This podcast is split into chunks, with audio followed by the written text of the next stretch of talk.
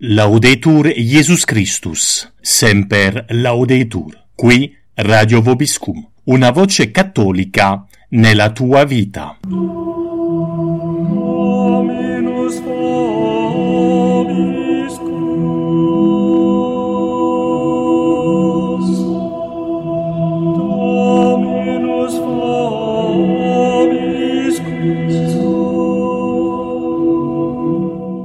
Siete all'ascolto del programma Intervista a cura di Don Etienne. Oggi, 10 giugno 2015, ospite i microfoni di Radio Vobiscum Danilo Quinto. Condivide con noi la sua vicenda con l'agenzia SIR, Servizio Informazione Religiosa. Buon ascolto a tutti.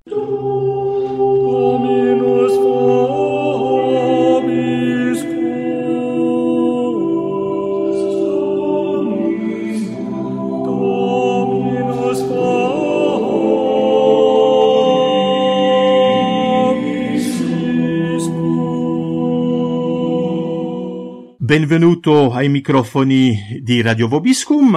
Abbiamo in linea Danilo Quinto. Benvenuto Danilo. Buonasera Don Etienne, buonasera agli la ringrazio di aver ben voluto rispondere ad alcune delle nostre domande, in particolare dopo la vicenda eh, di questi ultimi giorni dove l'agenzia SIR, Servizio Informazione Religiosa, gli ha comunicato per sms la fine della sua collaborazione. Ce ne potrebbe dire qualche parole?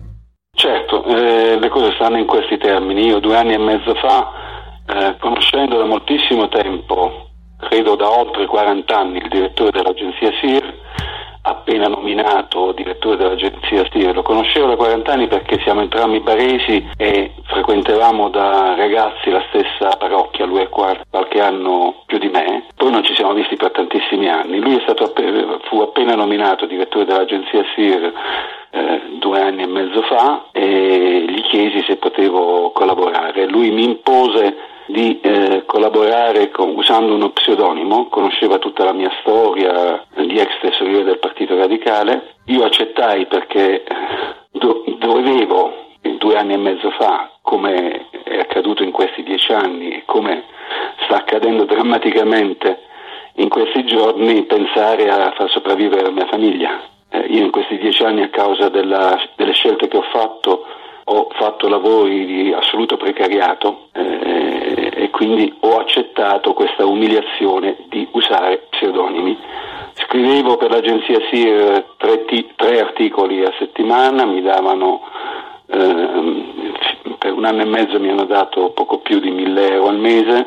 E, da settembre dell'anno scorso hanno deciso di aumentare fino a 1200 euro al mese. Non c'era un contratto, Scrivevo ogni mese la distinta degli articoli che riguardavano tre settori, l'Asia, il Mezzogiorno, curavo una rubrica e il terzo settore, con tre pseudonimi diversi. L'SMS di licenziamento è stato preceduto da una telefonata in cui il direttore mi raccontava di essere alibito perché stava davanti al video, eh, io non ho capito perché, gli ho chiesto perché e lui diceva perché aveva letto i miei articoli su altri siti cattolici, aveva letto i resoconti mie, dei miei libri, soprattutto dell'ultimo sul Papa che si intitola Ancilla Hominis e mi ha detto esplicitamente che io non mi potevo consentire sostanzialmente di avere delle opinioni e di scriverle, al che io gli ho risposto che non potevo cancellare la mia identità e non vedevo quale fosse il problema di scrivere con uno pseudonimo sulla sua agenzia e di scrivere col mio me- vero nome su altri siti. Questa è la telefonata. Poi la mattina seguente è arrivato l'SMS in cui il direttore, d'intesa mi, mi ha scritto con l'amministratore delegato,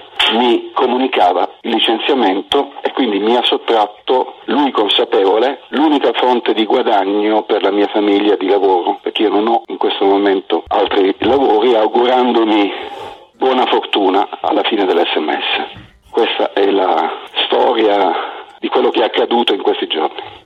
Scelte radicali per Cristo prima di tutto, che l'ha fatto portare a rotture con una vita precedente nei suoi impegni politici, poi un desiderio di fedeltà alla sua identità cristiana e cattolica e con delle conseguenze certamente pure radicali, come accaduta questi ultimi giorni, dove perde un lavoro di sostegno alla sua famiglia per una posizione di fedeltà alla fede cristiana, all'insegnamento del magistero, soprattutto dando o scrivendo, portando conferenze e opinioni. Dunque ha scritto un libro su Papa Francesco, Ancila Hominis, e è proprio quello che l'ha portato nella sua fedeltà all'insegnamento della Chiesa e del suo magistero a rotture non soltanto di vita ma pure di lavoro. Ci può parlare dell'impegno che ha preso scrivendo questo suo li- ultimo libro, Ancila Hominis? Certo, intanto volevo fare una piccola premessa e dire questo. Io in questi anni, quel poco che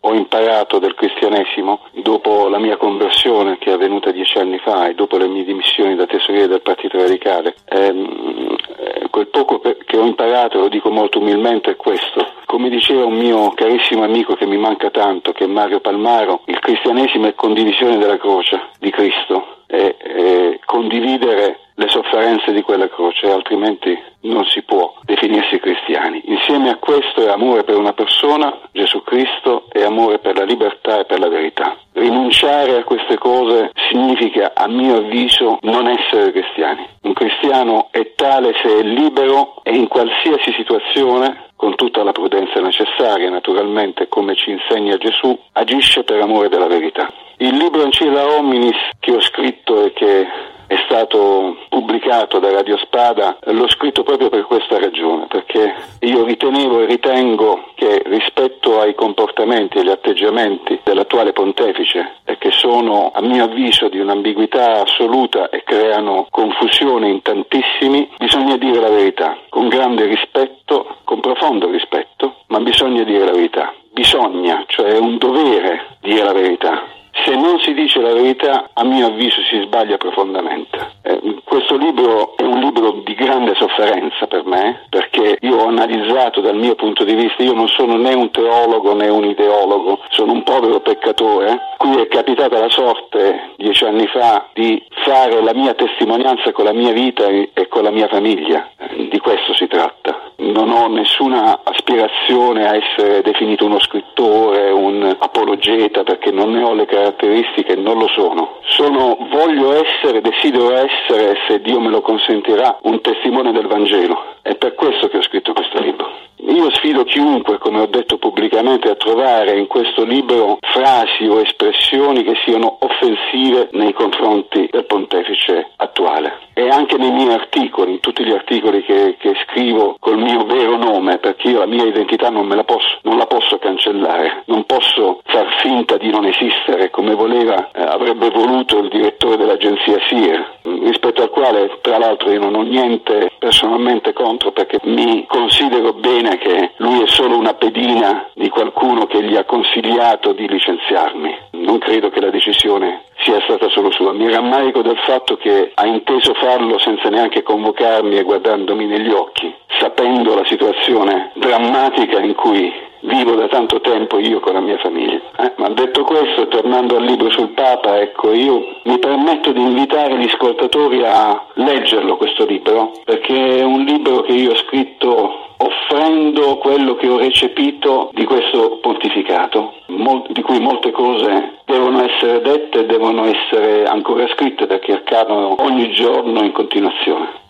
Bisogna dire la verità, come lei lo ha appena detto, è un dovere di ogni cristiano, pure sì questa scelta della verità di Cristo prima di tutto, la verità in ogni cosa del quotidiano, pure sì le conseguenze sono pure radicali, come durante tutta la storia della Chiesa ogni verità detta spesso ha portato una vita via, una vita di martirio, martirio che noi nella fedeltà e professando la la verità di Cristo, pure nei piccoli dettagli, ci obbliga pure a dire, ed è un dovere, quello che non corrisponde al messaggio di Cristo, il messaggio della Chiesa di sempre, Chiesa militante e verità del Magistero. In questi ultimi giorni Papa Francesco ha fatto una visita in Bosnia, particolarmente a Sarajevo, e rivolgendosi al pubblico bosniaco martoriato da questa lunga guerra civile, ha avuto una preghiera per la pace, una preghiera che è stata giudicata da tanti sincretistica, volendo ridurre il Dio dei cristiani allo stesso Dio dei musulmani o degli ebrei. Avrebbe qualche cosa nel suo dovere di dire la verità su questo fatto? Ma io quello che ho da dire è quello che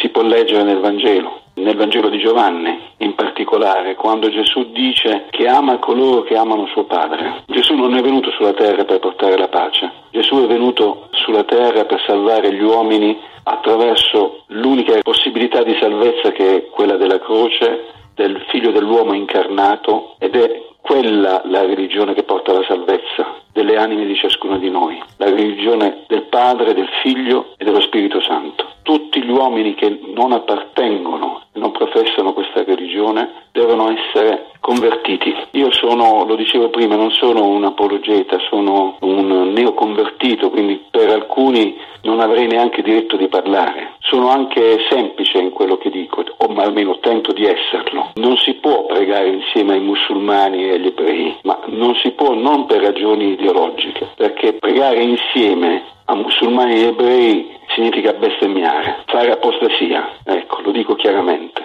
La religione cattolica non ha nulla da spartire con l'ebraismo, con eh, l'Islam, con tutte le altre religioni, le credenze religiose, le professioni religiose. Agli occhi di Dio non esistono, agli occhi di Dio, di suo Figlio e dello Spirito Santo. È la religione trinitaria che porta alla salvezza delle nostre anime. Le altre religioni portano direttamente alla strada dell'inferno, un inferno di cui non si parla molto nelle chiese che la maggior parte dei cattolici frequentano, un inferno di cui non si parla perché nella chiesa, all'interno della chiesa, molti presuli non credono nell'esistenza dell'inferno, perciò non ne parlano, non si può parlare di cose in cui non, si, non ci si crede, perciò assecondano le ideologie perverse che circolano, eh, la necessità di sancire unioni civili, promuovono marce che non hanno nessun senso come quella che si svolgerà il 20 di giugno a Roma sulla famiglia, che prelude a un disegno di legge che è contrario alla legge divina, il cosiddetto disegno di legge Cirinà. Ecco, io quello che ho imparato, lo dico in questi anni, quello che ho imparato, e lo dico da ex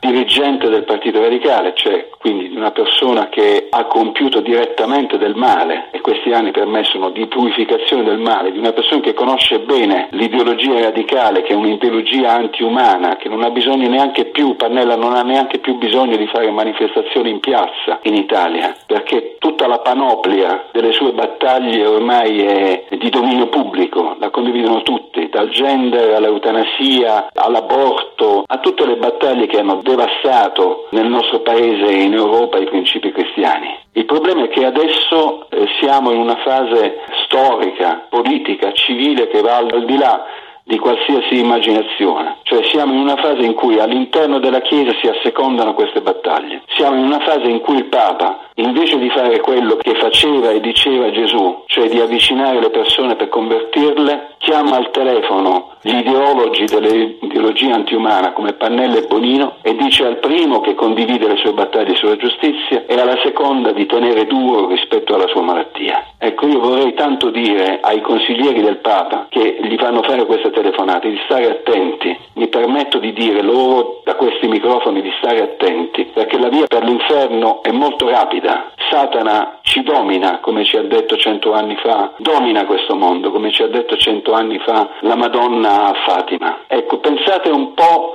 voi consiglieri di questo pontefice che gli fate fare queste cose ai cento anni da Fatima. Siamo a due anni dal centenario di Fatima.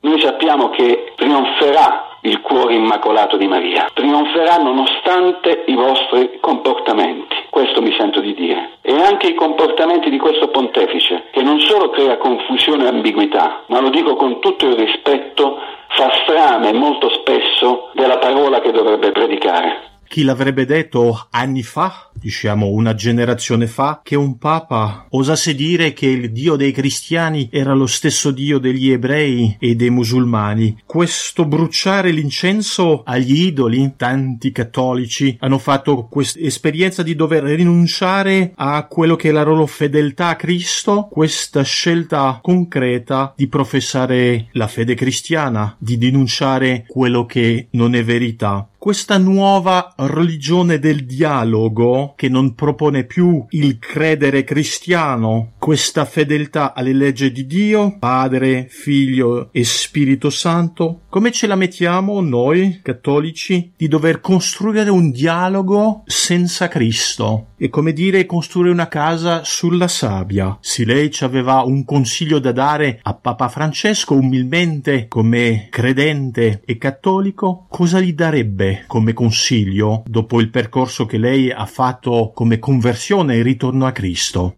Ma io tra le prime cose che ho fatto nella strada della conversione è quella di leggere il Vangelo. Io umilmente consiglierei a Papa Francesco, molto umilmente, di non dire parole in libertà come egli dice, dichiarandolo sia nei testi che scrive sia nelle omelie quotidiane che fa da Santa Marta, cosa inedita rispetto a tutti i pontificati precedenti che un Papa parli ogni giorno dicendo che le sue sono parole in libertà. Io umilmente gli direi di leggere e rileggere il Vangelo e di scoprire nel Vangelo che la parola dialogo non esiste. Nel Vangelo questa parola non esiste. Gesù non è venuto sulla terra per esercitare un dialogo, Gesù è venuto sulla terra per salvare le anime, le anime di coloro che amano suo Padre. Gli altri avranno un altro destino, è già segnato quel destino se non si convertono e non si pentono. La misericordia, il dialogo, se è disgiunto dal pentimento, non porta alla salvezza. Quindi il Papa potrebbe, anzi dovrebbe, fare a meno di lanciare questi segni che sono di una gravità formidabile nei confronti del messaggio che ha dato Gesù Cristo. Non solo creano confusione, ma sono contrari quel messaggio. Io chiederei umilmente al Papa di riflettere. Non si possono dire le cose che lui dice soltanto per assecondare e piacere a un mondo che è nelle mani di Satana. L'ha detto Gesù che questo mondo, che noi siamo nel mondo ma non siamo del mondo. I cristiani non sono del mondo. Personalmente a me questo mondo so che non mi appartiene. Non mi piace questo mondo. Io mi batto per cambiarlo. Mi batto per testimoniare la fede, per cambiare questo mondo, non da idealista, ma da persona che ha fede nell'unica possibilità di salvezza per sé, per mio figlio, per la mia famiglia, per mia moglie. Tentiamo di vivere cristianamente e so che ci sono tante persone che tentano di fare questo con grande difficoltà, grandissima difficoltà, navigando controcorrente, perché è sempre stato così, la storia del cristianesimo è una storia, è una storia di martirio. In tantissime parti del mondo dalla sua origine è un martirio. Il martirio ha anche una dimensione quotidiana, il martirio. Martirio non significa soltanto essere impalati vivi, messi sulla croce e essere aggrediti fisicamente. Il martirio è anche l'isolamento, la solitudine, il non farsi vivi. Ecco, io in questi giorni, dopo la vicenda particolare e forse anche meschina che è stata prodotta su di me, sto ricevendo grande solidarietà dalle persone. Tante persone mi stanno contattando, sto ricevendo molti messaggi e per me è una grandissima consolazione, per me e per la mia famiglia è una grandissima consolazione sapere che ci sono persone tante che vogliono battersi per i principi e per i valori che ha insegnato Gesù. Ecco, io dico a tutte queste persone che sono disponibili a mettere in gioco se stessi per la verità, per la libertà, per l'amore per una persona, mi permetto di dire, di gridare dalle terrazze la verità, di non stare rintanati, di non avere paura, di dire le cose come stanno, con prudenza, ma di dirle, di dirle al vicino di casa, alla persona amica, al parente che non crede, di dirlo sui giornali, di dirlo dappertutto, di dirlo al sacerdote che sbaglia, di dirlo ai propri figli, a tutti, di dire la verità, sempre la verità. La verità non, non, ha mai prezzo, è impagabile la verità. Significa amare, amare nel vero senso della parola, non uh, quell'amore becero che si dà un tanto al chilo come la misericordia che si concede a tutti, anche a coloro che non si pentono. E un giorno ci sarà il giudizio di Dio, il giudizio di Dio riguarderà tutti, riguarderà tutte le nostre azioni. E lì si scoprirà la bellezza del messaggio del cristianesimo. Eh, un, l'altro giorno un mio amico mi raccontava una vicenda che riguarda San Tommaso, che non conoscevo. San Tommaso sul finire della sua vita aveva scritto tantissimo fino a quel momento, chiese a Gesù che lo venne a visitare di fargli una grazia e Gesù gli disse chiedimi tutto quello che vuoi. Allora San Tommaso disse a Gesù fammi vedere un attimo, un istante il paradiso. E Gesù disse no, questo non te lo posso concedere. E San Tommaso gli rispose ma come tu mi hai detto che mi potevi concedere tutto, fammelo vedere un istante. E Gesù glielo fece vedere un lembo del paradiso. E San Tommaso da quel momento in poi, visto per un istante eh, un lembo, un pezzettino del paradiso, decise di non scrivere più fino alla sua morte. Ecco, io penso che sia questo episodio, mi ha molto commosso questo episodio. Che cosa sono le nostre angosce eh, quotidiane del vivere, delle nostre miserie terrene, le persone che ci fanno del male continueranno a farci del male rispetto a quello che ci aspetta per l'eternità? Ecco, se noi pensiamo che dobbiamo vivere su questa terra che non ci piace, pensando alla vita eterna, in compagnia di coloro che ci hanno voluto bene, degli angeli in paradiso, di Dio, è una grande cosa. Dobbiamo volare alto nelle nostre vite. La ringrazio per il suo consiglio al Santo Padre di ritornare alla lettura del Vangelo di Cristo, soprattutto che non è parole libera, ma parole di Dio prima di tutto, e questa chiamata del Vangelo che è nostra e per tutti di prima operare una conversione, cioè una fedeltà, un ritorno a Cristo che con tutte le sue conseguenze, come l'ha detto, è andare a controcorrente, pensare diversamente, cioè accettare il martirio nelle piccole cose cose del quotidiano come in questi giorni sta sperimentando, cioè essere pronto, ma soprattutto questo ritornare alla parola di Dio. La sua fedeltà alla parola di Dio l'ha messa in questa situazione, in questi giorni, perché preferisce combattere, essere fedele a Cristo per poter condividere con lui la vita eterna. Difficoltà, certo, persecuzione e martirio, sicuramente, è la storia di tutti quegli fedeli al magistero, ma soprattutto la parola di Dio. Come possiamo aiutarla in questi momenti, sostenerla? Cosa possiamo fare per lei? Ma io nell'articolo che ho scritto a Radio Spada e approfitto per ringraziare moltissimo Radio Spada, tutta la redazione di Radio Spada, non solo per la pubblicazione del libro, ma perché mi hanno consentito di raccontare questa storia. Alla fine del pezzo che ho scritto per annunciare quello che è successo, chiedevo preghiere. Le preghiere muovono le montagne e penso che la condivisione della preghiera, sapere che tante persone, come ne ho testimonianza, ripeto, sto ricevendo messaggi di grande condivisione e solidarietà, pregano per me, la famiglia per me è una grande, grandissima consolazione. Radio Spada ha voluto diffondere anche un appello a sostegno non solo di questo momento difficile economico, io sono senza lavoro e non mollerò, cercherò altri lavori di tutti i tipi per mantenere la mia famiglia perché devo lottare, lo so bene che devo lottare. Ha diffuso un appello a sostegno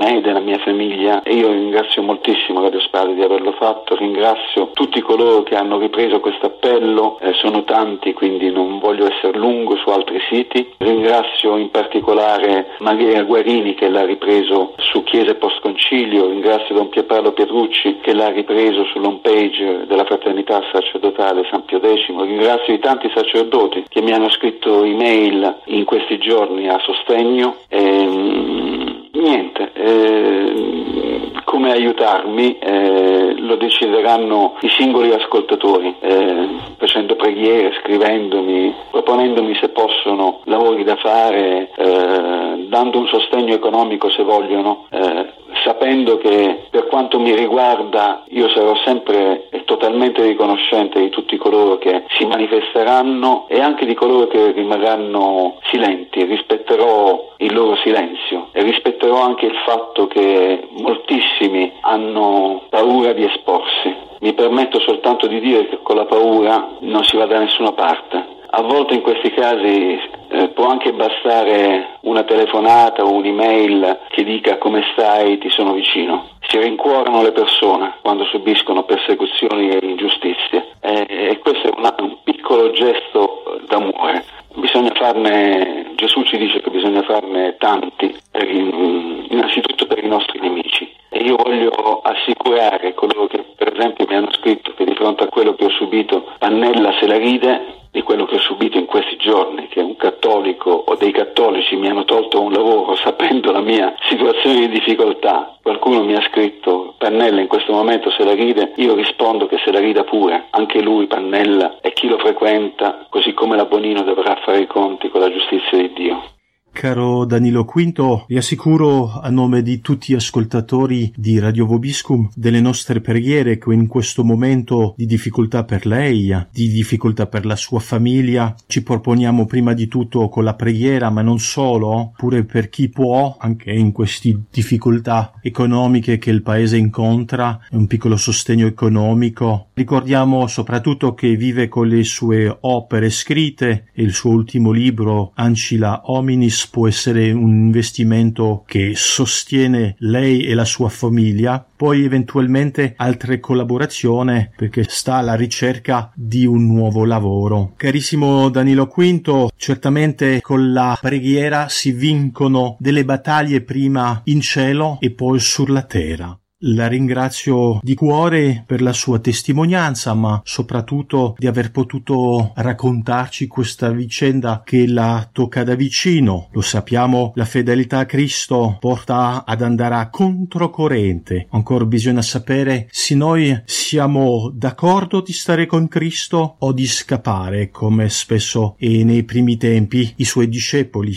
hanno fatto. Bruciare l'incenso agli idoli o stare fedele a Cristo questo, è questo che noi ci dobbiamo porre perché la lettura del Vangelo ce le ricorda. Gesù è venuto per chiamarci alla vita eterna e non al dialogo. Caro Danilo V, gli stiamo tutti accanto con la preghiera o in altri modi, secondo le possibilità di ciascuno, e speriamo poter risentirla sulle onde di Radio Vobiscum. La ringrazio molto, Don Etienne. Grazie a tutti gli ascoltatori. A mani giunte preghiamo l'Immacolata.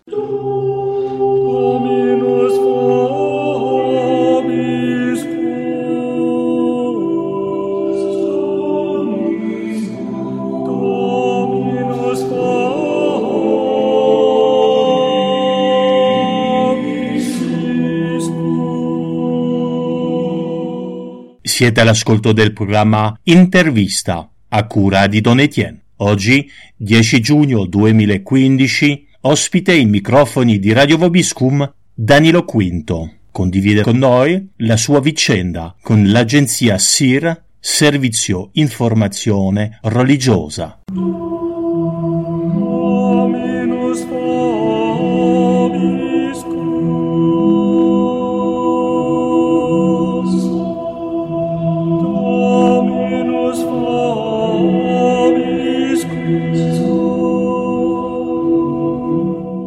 Laudetur Jesus Christus, semper laudetur. Qui Radio Vobiscum, una voce cattolica nella tua vita.